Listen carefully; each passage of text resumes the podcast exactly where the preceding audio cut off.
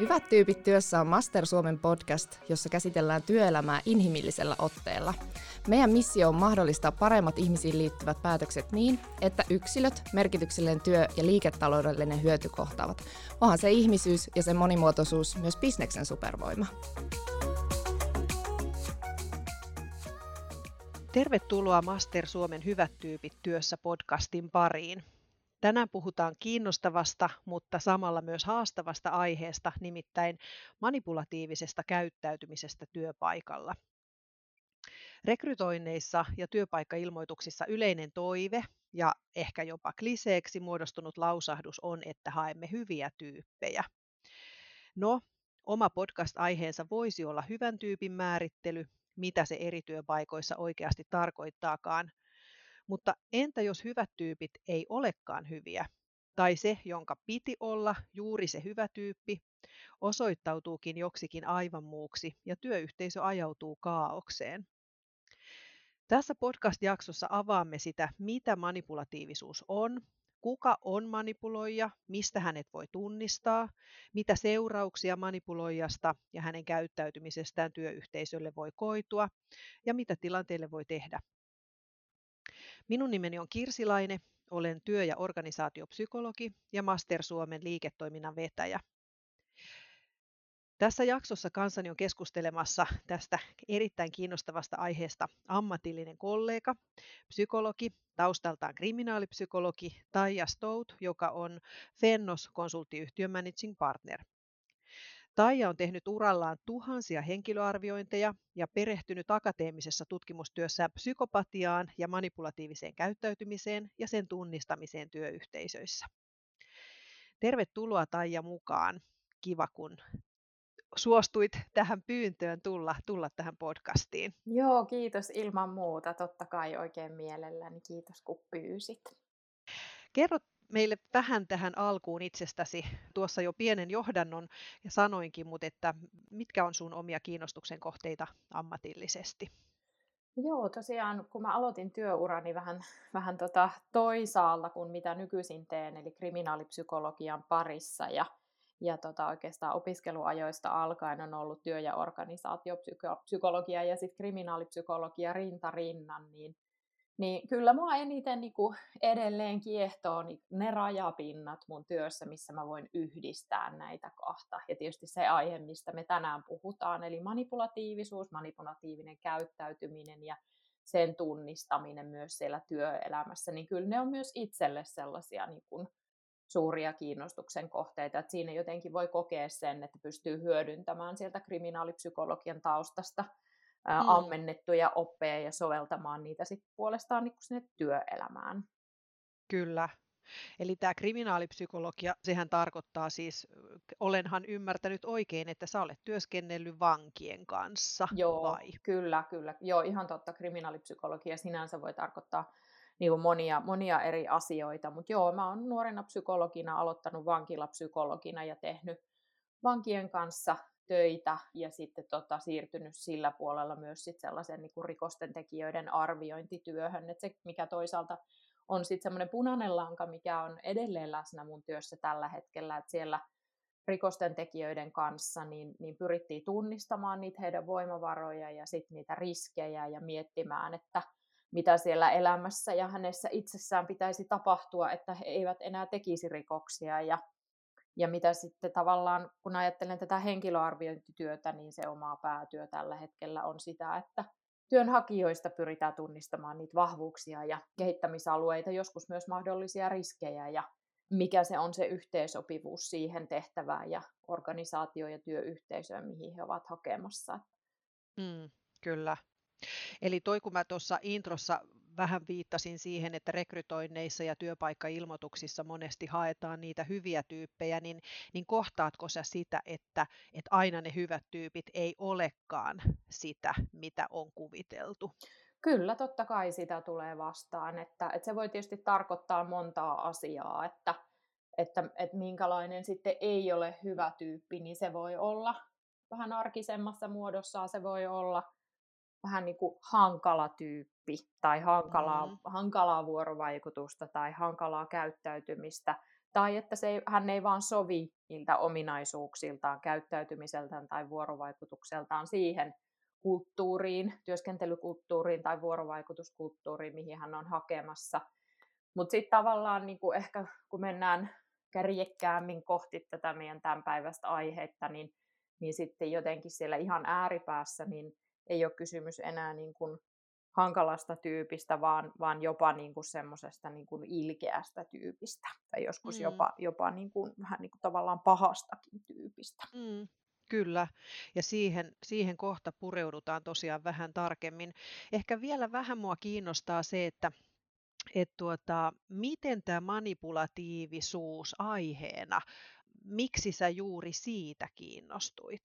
No kyllä se juontaa juurensa sinne vankilaan. Ja sinne kun tota, olin nuorena vankilapsykologina siellä töissä, niin, niin tota, jotenkin ihan alusta asti, kun nuorena psykologina siellä näiden rikosten tekijöiden kanssa, öö, niin kun he olivat mun asiakkaita heidän kanssa, olin paljon tekemisissä, niin jotenkin konkarityöntekijät eri suunnista toitotti koko ajan sitä, että et sun pitää koko ajan olla tarkkana, että ne, ne on niin kuin kovia manipuloimaan ja ne yrittää saada läpi jotain omia toiveita ja tavoitteita. Et se iskostui varmaan itselle jotenkin semmoisena seikkana, mistä pitää koko ajan olla kartalla sillä ekasta työpäivästä lähtien. Ja, mm. ja tota, että se jotenkin lähti siitä työympäristöstä, niistä ihmisistä, ja, ja sitten sitä tietysti niin kuin jotenkin joutui tarkkailemaan koko ajan itseään ja niitä rikoksen tekijöitä ja pohtimaan sitä, että, että voiko itse olla manipuloitavissa ja millä tavalla. Ja tietysti rikoksen tekijöissä sinänsä on paljon sen tyyppisiä piirteitä, jotka ovat sitten ainakin osin myös johtaneet siihen, että, että tota, niitä yhteiskunnan normeja ja sääntöjä on rikottu tavalla, että he ovat siellä vankilassa. Että, että semmoinen manipulatiivinen käyttäytyminen myös kyllä siis on yliedustettuna siellä rikoksen tekijöissä. Siitä se jotenkin on lähtenyt ja, ja sitten mm. edennyt semmoiseen systemaattisempaan suuntaan, että on niin kuin perehtynyt arviointimenetelmiin, jossa myös pyritään kartottamaan sitä manipulatiivista mm. käyttäytymistä ja, ja sitten niin kuin arviointityön tekemiseen ja näiden rikosten tekijöiden tutkimiseen näistä aiheista. Sieltä se jotenkin juontaa juurensa. Kyllä. Onko tuossa jotenkin se, kun sanoit, että, että sua varoteltiin siitä, että pitää, pitää olla niin kuin ensimmäisestä päivästä lähtien tarkkana, ja sanoit, että, että, että niin kuin he pyrkii siihen, että he sais omia toiveitaan läpi. Niin, niin onko tämä nyt nimenomaan sitä, että mitä se manipulatiivisuus on? Eli jos sä ensin vaikka määrittelet vähän sitä, että mitä tämä manipulatiivisuus on. Joo. No, jos lyhyesti pyrkisi määrittelemään sitä, että mitä manipulatiivisuus on, niin se on vallankäyttöä. Ja, ja se on ovelaa vallankäyttöä. Eli, eli sellainen henkilö, joka on taitava manipuloimaan, niin tosiaan hänen, hänellä on jotain omia tavoitteita, mitä hän tavoittelee. Ne voi olla milloin mitäkin. Ja, ja, tota, ja manipulatiivisuus toimii sillä tavalla tai pyrkii toimimaan sillä tavalla, että se, ketä manipuloidaan, ei ole siitä kauhean hyvin tietoinen. Eli se ei ole semmoista arkipäiväistä suostuttelua tai semmoista läpinäkyvää ohjaamista, vaan pyritään ohjaamaan toista ihmistä sen oman tavoitteen suuntaan sillä tavalla, että hän ainakin hyvin vähän on itse siitä tietoinen. Niin sillä tavalla se on semmoista ovelaa vallankäyttöä. Tarkoittaako se vielä sitä siis juuri vallan käyttöä, että silloin tällä henkilöllä on itsellään, hänellä on joku agenda, jota hän haluaa, haluaa toteuttaa, hän haluaa sen oman tavoitteensa kyllä. viedä Joo, läpi. Kyllä, juuri näin. Eli se on aina sen manipuloijan ja manipuloivan käyttäytymisen ytimessä, että hänellä on jotakin omia tavoitteita, mistä muut ei välttämättä ole aina niin tietoisia, ja hän pyrkii ohjaamaan niitä muita ihmisiä niin, että hän voi saavuttaa sen oman tavoitteensa.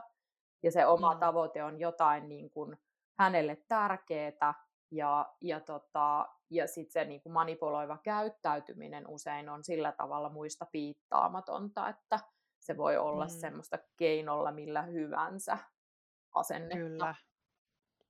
No jos vähän otetaan sellaisia konkreettisia esimerkkejä, niin, niin minkälaisia ne nyt esimerkiksi ne tavoitteet vois olla, joita tämä manipuloija halu, mitä hän, mikä se hänen oma agendansa esimerkiksi voisi olla työelämässä? No työ, niin, työelämässä se voi tietysti olla joku tietty työpaikka, se voi olla rahaa, se voi olla valtaa, se voi olla vaikutusvaltaa suhteessa muihin ihmisiin. Se on yleensä jotakin, mistä hän tavalla tai toisella itse hyötyy.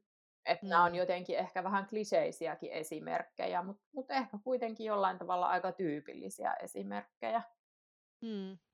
Niin, niin, toisaalta kuulostaa siltä, että jos yleensä puhutaan vaikka rekrytoinneissa ihmisten motivaatiotekijöistä, niin, niin silloin mietitään sitä, että no haluaako se ihminen vaan niin kuin olla esimies siksi, että että hän saa sen vallan. Niin. Et, et helpostihan näissä varmaan menee just ne rajapinnat sekaisin, että missä menee se raja, että kuka on manipulatiivinen henkilö ja kuka sitten on vaan, että hänellä on muutoin vahva motivaatio siihen vaikuttamiseen.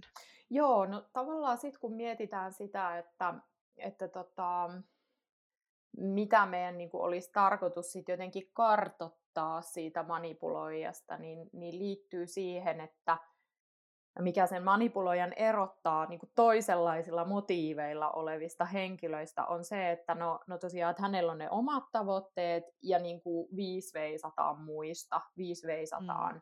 organisaation tavoitteista tai tiimin tavoitteista tai työyhteisön hyvinvoinnista tai organisaation hyvinvoinnista. Että ne on henkilökohtaisia ja niihin pyritään keinolla millä hyvänsä – ja että se manipulatiivisuus ei ole sellaista väliaikaista, vaan se on jatkuvaa, toistuvaa käyttäytymistä, joka saa aikaan jotain huonoa tai tuhoavaa niin kuin muissa. Mm. Niin, niin se erottaa sitten tavallaan sellaisen semmoisesta ihmisestä, joka vaan kovasti vaikka haluaa sitä paikkaa. Joo. Mitä se voi olla se, mitä huonoa tai tuhoavaa tämä henkilö saa ympärillään aikaiseksi? No tyypillisimmään siellä työyhteisössä, niin se työyhteisö niin kuin jonkun ajan kuluessa ajautuu kaaukseen, joka johtuu siitä, että, että henkilö käyttää erilaisia keinoja ja vuorovaikutuskeinoja, jotka ei ole positiivisia päästäkseen niihin omiin tavoitteisiin. Eli esimerkiksi hän voi, jos hän on vaikka esimiehenä, niin hän voi johtaa sitä omaa porukkaansa pelolla ja uhkailulla on esimerkiksi useita sellaisia esimerkkejä, että, että henkilö on siis vuosia vuosia ollut organisaatiossa, hänen on ollut tiimi johdettavanaan, ja käytännössä se tiimi on tehnyt kaikki hänen työt. Mm. Ja miten se mahdollistuu on se, että henkilö on dominoiva ja pelottava, ja, ja tota, ihmiset haluaa pitää työpaikkansa, ja tunnolliset ihmiset sitten vaikka tekee ne hänen hommansa, jotta saa säilyttää sen työpaikan ja manipuloijat sitten keskittyy johonkin ihan muuhun. Mm. mm. Et, et, et he ovat usein kyvykkäitä ihmisiä, mutta haluttomia puurtamaan jokapäiväisissä hommissaan. Mm, kyllä, joo. Jotenkin tuosta myös piirtyy kuva siitä, että tällä on jotain tekemistä narsismin kanssa. Mm.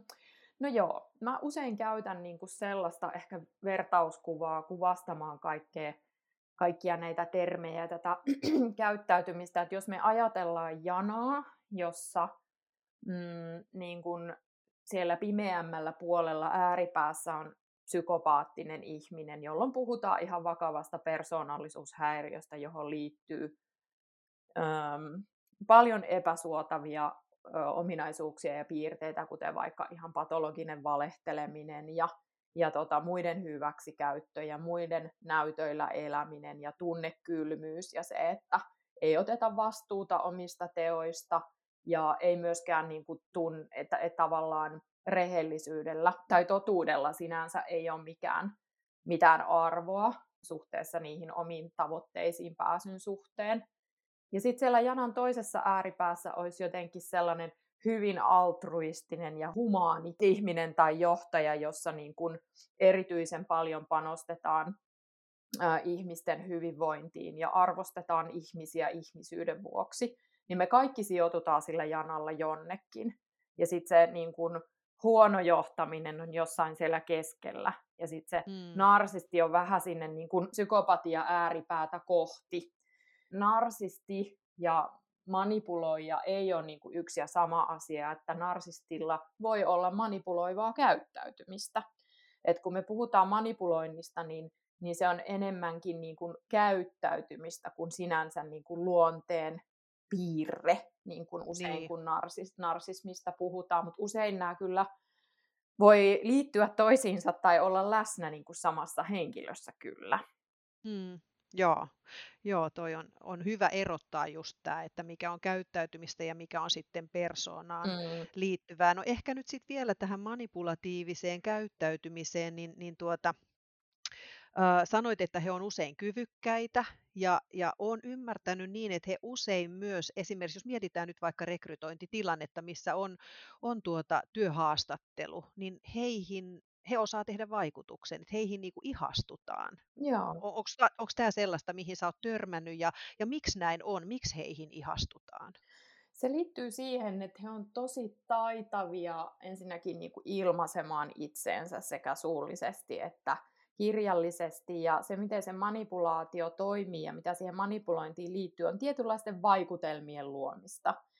Ja syystä tai toisesta heillä myös on tosi sellainen äh, tosi hyvä kyky lukea muita ihmisiä hirveän nopeasti ja hirveän tarkasti. Eli he on tosi kyvykkäitä jotenkin niin kuin antamaan meille juuri sellaisen kuvan itsestään, mitä me olemme etsimässä siinä rekrytointitilanteessa. Eli esimerkiksi, jos siellä nyt on ollut perinteisesti tämmöinen hakuilmoitus, niin hänen kaikki hakuasiakirjat on täydellisesti räätälöity vastaamaan juuri sitä, mitä me etsitään. Ja sitten jos ajatellaan haastattelutilanteita, niin he on tosi hyviä ilmaisemaan itseään, he on äärimmäisen itsevarmoja, ja, ja sitten jotenkin just se, että he on tosi vakuuttavia, ei ollenkaan hermostu siinä tilanteessa, eivät jännitä ja osaavat jotenkin sanoa niitä termejä ja sanoja, mitä me ollaan etsimässä, niin tämmöisestä yhdistelmästä se jotenkin muodostuu. Eli se on sellainen tietynlainen vaikutelma, jonka he luo meihin. Hmm. Niin, että vaikka yleensä jos ajatellaan, että työhaastattelussa hakijaa monesti jännittää, Joo. niin se on itse asiassa se on oikeasti hyvä asia, Joo. että me nähdään se, Kyllä. henkilöä jännittää. Joo, mä oon tuosta ihan samaa mieltä, että, että mä oon enemmän kiinnostunut niistä, jotka ei jännitä. Että et mä lähden Joo. tutkailemaan sitä, että miksi he ei jännitä. Että se, että ihminen jännittää, niin on normaalia ja hyvä asia. Se kertoo siitä, että se on hänelle tärkeä asia. Ja sitten tavallaan just sen oman kriminaalipsykologin taustan myötä, kun mä oon myös siellä ollut sellaisissa tilanteissa, jos mä oon voin, jossa mä oon voinut vaan tarkkailla hyvin psykopaattista ihmistä, että miten hän kuljettaa sitä vuorovaikutustilannetta eteenpäin, niin kun sellaisen voisi näyttää ihmisille, se on niin hienovaraista, että sitä ei, voi sanoin kuvata, että miten hienosti ne niin kuin siinä onnistuu. Hmm. Joo, kyllä. No miten sitten itse asiassa jos mennään vielä sitä työhaastattelua edeltävään vaiheeseen, eli mainitsit just, että kaikki nämä niin kuin todisteet ja todistukset ja muut, ja, ja mitä he kertoo, niin he vastaa täysin siihen, mitä hakuilmoituksessa on, niin, niin voiko, voiko sitä jotenkin sieltä hakemuskirjeestä tai CVstä niin kuin löytää mitään merkkejä siitä, että, että nyt kaikki täsmää liian hyvin vai onko se, onko se niin kuin liian rohkeeta? Johtopäätösten tekemistä. Kyllä se varmaan on, että et, et, niin kuin siinä vaiheessa, kun ei olla oltu vielä kontaktissa ihmisen kanssa, niin me ei tiedetä, että onko siellä oikeasti helmi vai, mm. vai onko siellä joku, joka on liian hyvä ollakseen totta. Niin. Ähm, et, et siis tällaisia manipuloijia niin, niin voi olla organisaatiossa niin kuin hyvinkin pitkiä aikoja, Tosin heille aika tyypillistä on semmoinen impulsiivisuus, että, että, että vaihdetaan niin kuin työpaikkoja kohtuullisen tiuhaan tahtiin. Mutta ihmiset tekee niin, niin kuin eri syistä muutoinkin, että sitä ei voi sanoa, että se olisi semmoinen, niin kuin, mihin pitäisi erityisesti kiinnittää, kiinnittää huomiota. Mutta että ehkä se on juuri tämä, että jos joku tuntuu siltä, että on liian hyvä ollakseen totta, niin kannattaa tehdä niin kuin erityisiä varmistuskierroksia sit siellä pidemmällä rekrytointiprosessissa, että onko hän oikeasti niin hyvä. Mm, kyllä. Ja voi olla, että onkin. Niin, niin aivan. Kyllä, koska helposti nyt sitten kun tästä puhutaan, niin sit siitä alkaa tulla sellainen tunne, että no nythän näitä manipulatiivisia ihmisiä on joka paikassa. Mm. Kuinka yleistä tämä on? Et kuinka todennäköistä se on, että, että nyt sitten jos mä olen organisaatiossa, missä rekrytoidaan sata ihmistä vuodessa, niin että mä törmään siellä tällaisiin hakijoihin? No sitten, jos, jos sulla on vaikka sata ihmistä siellä, niin, niin tavallaan laskennallisesti siellä voi olla yksi tai kaksi. Et, et jos me puhutaan ihan sellaisesta niin kuin manipuloijan prototyypistä, jossa on niin kuin, tosi paljon niitä ikäviä ja huonoja piirteitä, jotka saa aikaan paljon huonoa ja pahaa siellä organisaatiossa ja työyhteisössä, niin se on semmoinen niin 1-3 prosenttia koko väestöstä maailmanlaajuisesti. Eli, eli kyllä me niitä kohdataan siellä työyhteisössä. Ja, mm. ja kun keskustelee ihmisten kanssa, joilla on jo työuraa takana, niin kyllä melkein jokaisella on niin kuin joku tarina kerrottavanaan. Et se ei ole niin, kuin niin yleistä, mitä voisi ajatella, mutta toisaalta jos se on yksi sadasta niin kuin laskennallisesti, niin, niin kyllä me sitten kuitenkin välillä jossain muodossa kohdataan sen tyyppisiä ihmisiä. Mm, kyllä.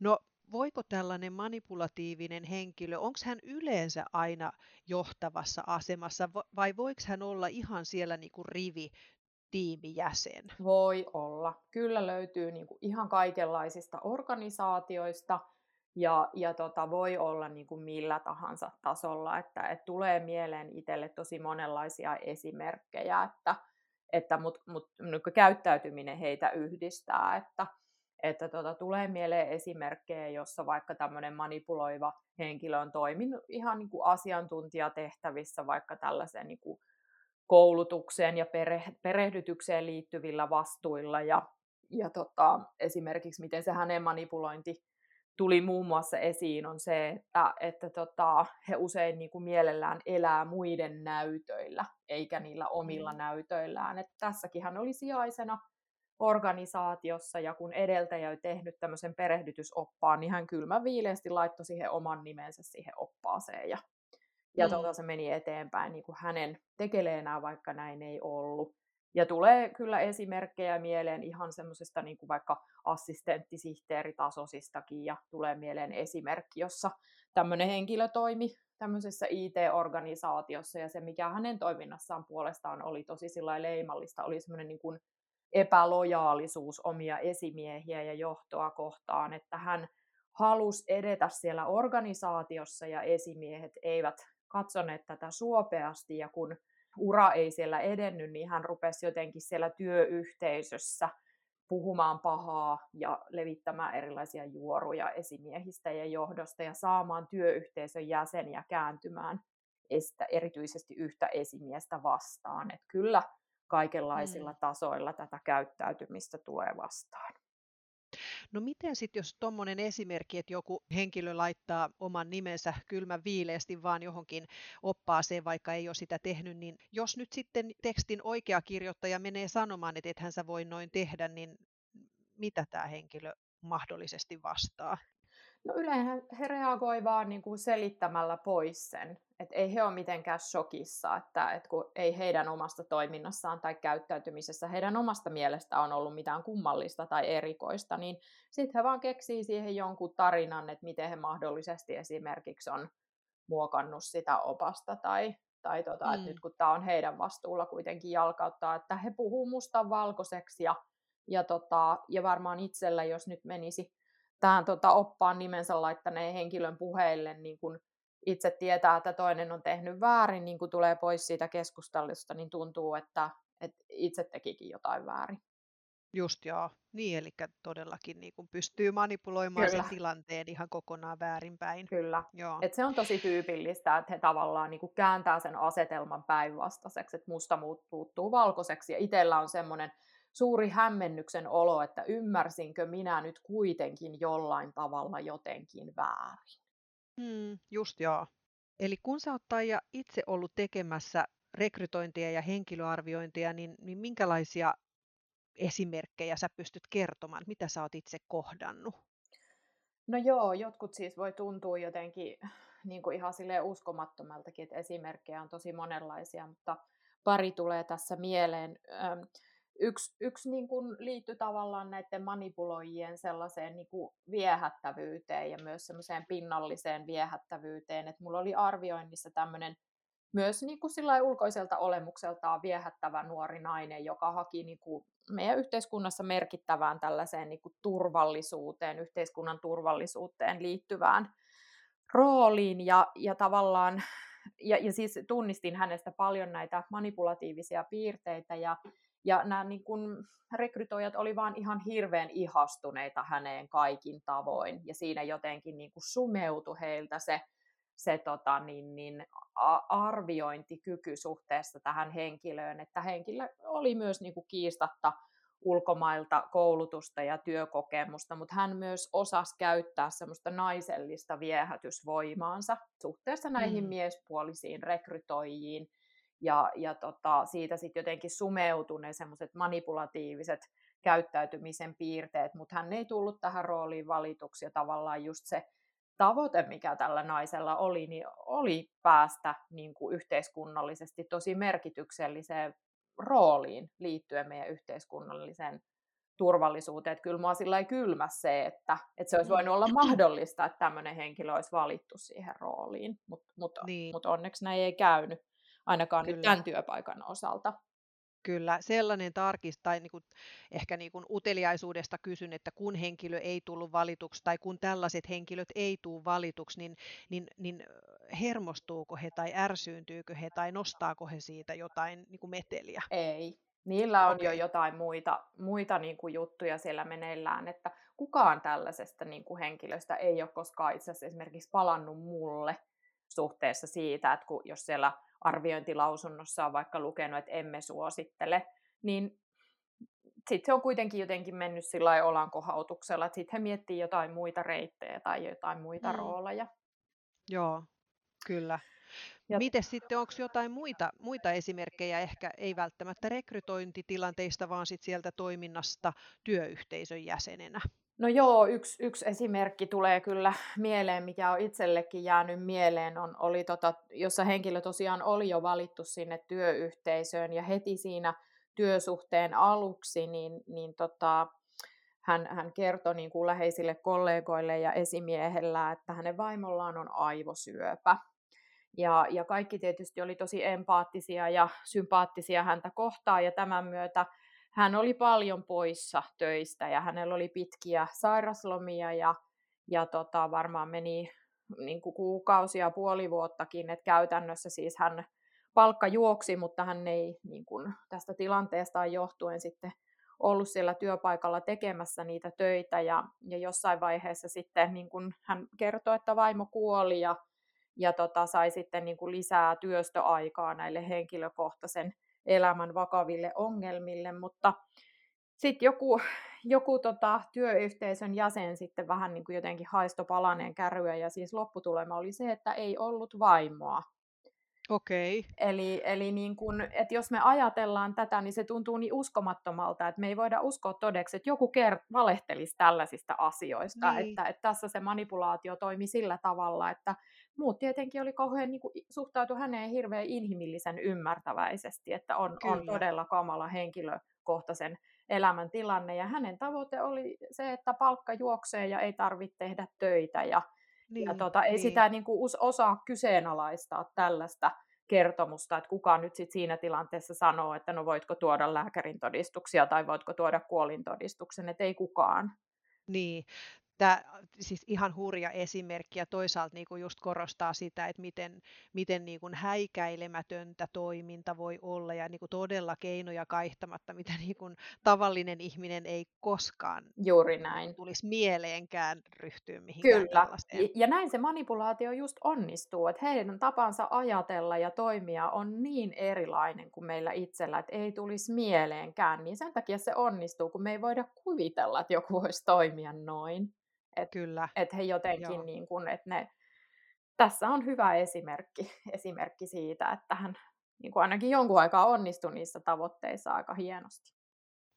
No tuota, tämä kuulostaa siltä, että olisi tosi tärkeä osata jotenkin tunnistaa tällaisia henkilöitä, niin, niin mitä yritykset voi tehdä, jotta sitten, sitten tällainen manipulatiivinen käyttäytyminen ei sieltä seulan läpi pääsisi?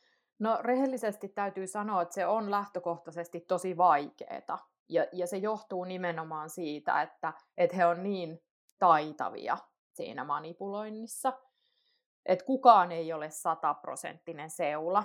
Että, mm. että vaikka meillä on maailman johtavia guruja tässä aiheessa, niin hekin ovat joskus menneet lankaan. Että kukaan ei ole niin kuin sataprosenttinen seula. Että, että semmoisen sanoisin ainakin, että ei pidä syyllistää itseensä, jos, jos tavallaan mm. joutuu sen manipuloijan pauloihin. Että me tie, meillä on niin paljon tieteellistä faktaakin siitä, että he vaan ovat tosi taitavia siinä ja ammattinimikkeestä riippumatta, niin voi tulla manipuloiduksi.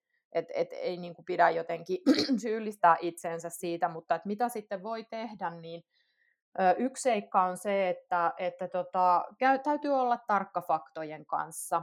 Suosittelisin myös suosittelijoiden läpikäymistä, erityisesti jos jollain tavalla ö, niin kuin hälytyskellot alkaa soimaan tai jotkut faktat ei ihan niin kuin mätsää, niin soittaa läpi suosittelijoita, joiden tulisi olla entisiä suoria esimiehiä, jos sellaisia on. Et usein ne jättää kuitenkin sellaisia savuavia raunioita taakseen jollain tavalla, että, että sieltä voi päästä niin kuin langan päästä kiinni. Ja, mm. ja, tota, ja sitten usein on niin, että, että kun tämmöisen ihmisen kanssa keskustelee vähän pidempään tai useammin, niin sinne tulee semmoisia ristiriitaisuuksia, että he puhua palattaa menemään yhtä sun toista ja he eivät koko ajan kontrolloi sitä, mitä he sanovat ja mitä he sanoivat edellisellä kerralla. Et jos sinne tulee sinne keskustelun mukaan epämääräisyyksiä, ristiriitaisuuksia, niin ne on tärkeitä tsekata aina loppuun asti. Joo. Ja, joo. Oota, mä palaan hetkeksi vielä tuohon, kun sanoit, että, tar- että niinku faktat on niitä, mitkä pitää tarkistaa, niin tarkoitatko nyt esimerkiksi ihan sitä, että onko henkilöllä tutkintotodistus, vai, vai niin kuin, tai että onko hän ollut jossain työpaikassa, onko se titteli ollut se, mikä CVssä lukee, vai minkä tyyppisiä faktojen tarkistamisia sä no, no esimerkiksi tämän tyyppisiä, kyllä, ja, ja mitä ne vastuut on ollut, ja, ja niin kuin, ähm, se voi olla, että siellä CVssä kaikki on kohdallaan, että, että useimmiten tavallaan se käyttäytymiseen voi päästä kiinni toisenlaisista asioista, että että tota, miten se yhteistyö on sujunut muiden kanssa ja minkälaista vuorovaikutus on ollut muiden kanssa. Ja, ja sitten jos henkilö on jo siellä työyhteisössä, niin siihen erityisesti tämä faktojen tarkastaminen pätee erityisen hyvin, että että, tota, niin, niin, että kun he manipuloi kaikenlaista siellä vuorovaikutusyhteisössä yhteisössä ja sanat ja teot ei harvoin tai eivät kohtaa siinä, mitä he mm. nostavat itsestään esiin, niin ehkä tässä jo menen siihen, että mitä sitten tehdä, jos tällainen on kollegana, alaisena tai esimiehenä siellä organisaatiossa, että miten pyrkiä sitten tavallaan niin kuin todentamaan sitä, niin he pyrkii jatkuvasti toimimaan sillä tavalla, että, että ei jää jälkiä ja ei jää faktaa, niin meidän täytyy silloin toimia toisella tavalla. Mm, Joo, voidaan tuohon palata vielä kohta. Sitten vielä tuosta, kun sanoit, että, että, että jos niin heitä tapaa mm. useampaan otteeseen ja sitten sieltä tulee niin kuin jotain epämääräistä tai että ne tarinat ei täsmää, niin, niin tuleeko sinulla siitä jotain esimerkkiä, että mitä se epämääräinen, mihin, mitä se voi olla? No se tunne, kun haastattelee tällaista ihmistä, on se, että jos me laitettaisiin silmät kiinni ja kuunneltaisiin sitä, mitä hän sanoo, versus kun me katsotaan häntä, niin tavallaan just miten he on läsnä siinä tilanteessa ja kun me katsotaan heitä, niin me jotenkin helposti jotenkin ihastutaan siihen ihmiseen ja hänen olemukseen, mutta jos me pelkästään kuunneltaisiin häntä tai jopa nauhoitettaisiin se keskustelu ja kuunneltaisiin jälkikäteen, niin hän ei itse asiassa sano kauheasti mitään merkityksellistä. Et, mm. et se puhe on semmoista pseudopuhetta, jossa viljellään erilaisia termejä, jotka ää, liittyy siihen aiheeseen, mistä me nyt keskustellaan. Ja he saattaa niin kun, hyvinkin paljon dominoida sitä vuorovaikutusta ja kertoa kaikenlaisia viihdyttäviä asioita, mutta niillä harvoin on niin mitään tekemistä sen kanssa, mitä me on kysytty tai mistä me keskustellaan. Et se on semmoista hyvin pintapuolista se, se puhe. Et, et se on ainakin semmoinen seikka. Ja sitten toinen, mihin voi myös kiinnittää huomiota, on oma intuitio. Et, et tota, usein nämä ihmiset intuitiivisesti herättää joissakin meissä niin kuin erilaisia fiiliksiä. Voi olla, että me jotenkin just helposti ihastutaan tällaiseen ihmiseen, tai sitten tulee semmoinen kummallinen olo, että, että mä en nyt oikein pysty laittamaan niin kuin sormeni siihen, että mikä se on se juttu, mutta joku mua tässä häiritsee, niin ja, ja myös tunnustella sitä, että mitä tämä toinen ihminen herättää mussa, koska he mm. usein mm. pyrkivät aina dominoimaan niitä vuorovaikutustilanteita ja ovat hyvin itsetehosteisia ja nostavat itseään muiden yläpuolelle, niin jos tulee semmoinen tunne, että tulee epävarma fiilis ja, ja tota, hän pyrkii tavalla tai toisella eri sanakääntein tavalla laittamaan meitä pienemmäksi, niin se on aina tosi tärkeä huomio. Mm. Joo, niin että pelkästään se, että, että jos me niin kuin hurmaannutaan ja ihastutaan ja meillä on vaan se sellainen hyvä fiilis siinä tilanteessa, niin silloin ei välttämättä tarvi olla niin huolissaan vai? Mm. Joo, no niin. Voi, no, manipulaatio toimii monin tavoin, että niin. se riippuu siitä, että, että jos haluaa suojautua manipulaatiolta, niin paras keino siihen on ymmärtää itseään mahdollisimman hyvin. Meillä on erilaiset Joo. kohdat. Että jotkut meistä on persoja positiiviselle palautteelle. No varmaan suurin osa ihmisistä on, koska sitä positiivista palautetta saa niin harvoin työelämässä, mm. tai ainakin suuri osa ihmistä kokee näin. Niin jos me ollaan persoja positiiviselle palautteelle, niin he vetää siitä narusta, ja jos tota, niin, mm. niin, niin meissä pehmeämpi kohta on se, että että tota, niin, niin, et, et me ei oikein tiedetä, miten me toimitaan, jos joku asettuu meidän yläpuolelle, niin sitten ne kokeilee sitä reittiä, että se on vähän hankala Joo. juttu, että kun se manipulointi niin. toimii niin, niin monella tavalla. Kyllä, eli kaiken kaikkiaan aistit avoinna ja, ja tuntee itsensä. Yksi asia ennen kuin vedetään vielä, vielä tuohon loppuun tai pyydän sulta vinkkejä niin kuin rekrytointiin ja, ja työyhteisölle, niin tota, nyt kun meillä on siis etä, tässä pandemia-aikana tehdään paljon mm. etähaastatteluja. Mm. Niin on, onko niin kuin etä, etähaastattelun tai videon välityksellä käytävä keskustelu, niin, niin onko siinä jotain eroa, että voidaanko me siinä kohtaa tehdä samankaltaisia havaintoja kuin mitä meillä on live, live-haastattelussa. Kyllä me voidaan tehdä siinä ihan samankaltaisia haastatteluja. että jos mä mietin tällaisia manipuloijia, niin kyllä ne piirteet tulee ihan yhtä lailla esiin riippumatta siitä, että tehdäänkö me etähaastattelu vai ollaanko kasvokkain. Joo, kyllä toi on helpottava tieto, koska tietysti tänä päivänä me ollaan, moni ollaan pakotettuja siihen, niin. että ne on, on välttämätöntä tehdä etänä Kyllä. nämä haastattelut. Niin, se yksinkertaisesti johtuu siitä, että heissä ne tietyt piirteet on niin voimakkaasti läsnä, että ei ne niin kuin, pysty pitämään kauheasti sitä siellä vakaan niin. alla niitä omia puoliaan. Kyllä. No minkälaisia vinkkejä nyt jos ajatellaan ensimmäiseksi niin kuin rekrytointiin, niin, niin tuota, tuleeko sulla nyt vielä mieleen jotain, mitä sä haluaisit kuulijoille antaa evästykseksi, että mitä siinä rekrytoinnissa kannattaa pitää, pitää mielessä, jos halutaan ennaltaehkäistä mahdollisuuksien mukaan. Tämä syyllistymisen välttäminen oli yksi, jonka toit esiin, mutta tuleeko, tuleeko muuta mieleen? No toinen on se, että rohkeus siinä oman intuition kuuntelemisessa tiedon lähteenä. Et, et mm. Se on mm. joskus haasteellista, kun, kun tavallaan faktat, eri vaikka paperit sanoo jotain muuta kuin mikä se oma intuitio on, mutta korostan nimenomaan, että tiedon lähteenä tai semmoisena punaisena langan päänä, jota lähteä tutkimaan tarkemmin. Eli mistä se voisi kertoa, että mulla on nyt vaikka epämääräinen fiilis tästä tyypistä. Niin sitten niin. se tarkoittaa sitä, että lähdetään seuraamaan sitä, haastatellaan häntä uudestaan, otetaan kollega lisäksi haastatteluun, soitetaan suosittelijoille, kysytään sieltä vaikka niin kuin täsmäkysymyksiä hänen yhteistyöhön tai vuorovaikutukseen tai vaikka tai johtamiseen liittyen, että lähdetään ainakin seuraamaan sitä ja katsomaan, että onko siinä jotakin, mitä meidän täytyy huomioida. Joo, aivan. Hyviä, tosi hyviä vinkkejä, sellaisia, mitä kuka tahansa voi lähteä omissa rekrytoinneissaan toteuttamaan. Entä sitten työyhteisölle, jos siellä kollega tai esimies osoittautuu manipuloijaksi? Mitä sitten pitää tehdä tai mitä voi tehdä? No tietenkin siihen täytyy puuttua samalla tavalla kuin mihin tahansa hankalaan käyttäytymiseen, että, että jokaisella työyhteisön jäsenellä ja myös esimiehillä ja johtajilla on ihan niin kuin työturvallisuuslain pohjaltakin velvollisuus edesauttaa sitä työyhteisön sosiaalista hyvinvointia sillä omalla käyttäytymisellä ja vuorovaikutuksella. Et sekin jo antaa semmoisen aika jämäkän pohjan puuttua erilaisiin hankaluuksiin siellä työelämässä.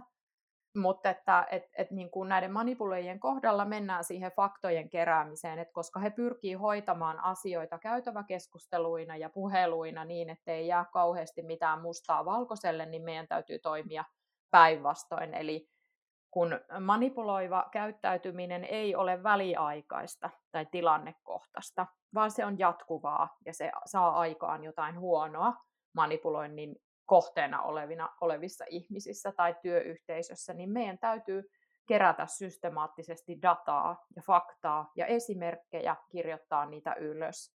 Ja, ja se on mm. niin kuin ensimmäinen seikka, että me pyritään todentamaan sitä, koska se manipuloija pyrkii nimenomaan päinvastaiseen. Ja, niin, ja siihen kyllä. voi liittyä sääntöjen rikkomista tai he eivät ylipäätään ole lojaaleja kenellekään tai millekään paitsi itselleen. Ja, mm. ja tota, niin, niin, si, siitä lähtisin liikkeelle. Kyllä. Tosi hyviä vinkkejä, tärkeä asia ja, ja varmasti sellainen, minkä kanssa niin kuin pitää olla hereillä, mutta siitä ei kuitenkaan niin kuin lähtee, lähtee jotenkin niin kuin manipulatiivisuuden etsimisen silmälasit päässä niin. noihin, noihin ihmisten kohtaamiseen. Jotenkin pitää kuitenkin siinä jalat maassa, mutta todella tärkeä asia, tärkeitä vinkkejä. Kiitos Taija paljon sulle siitä, että olit tässä kertomassa kokemuksia ja, ja tätä jakamassa tietoa tästä aiheesta. Mä uskon, että me kaikki viisastuttiin tästä aika roimasti. Kiitos, oli, oli tosi kiva olla. Kiva. Ja jos nyt kuulijoina teillä herää linjojen päässä kysymyksiä aiheesta, niin niitä voi laittaa meille podcast-esittelystä löytyvien kanavien välityksellä.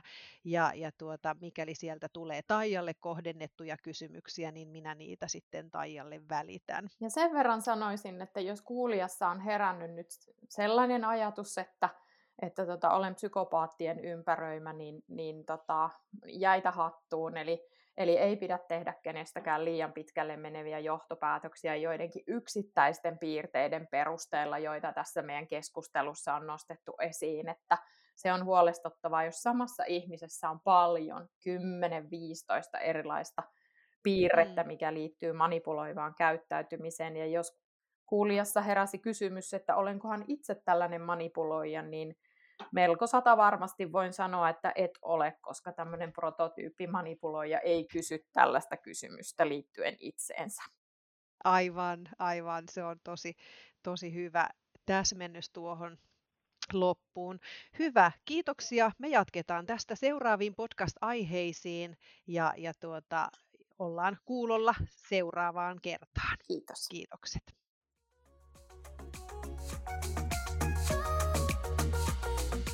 Kiitos, että kuuntelit Master Suomen Hyvät tyypit työssä podcastia ja ihmeessä ajatuksesi hashtagillä Hyvät tyypit työssä. Ja pysy kuulolla.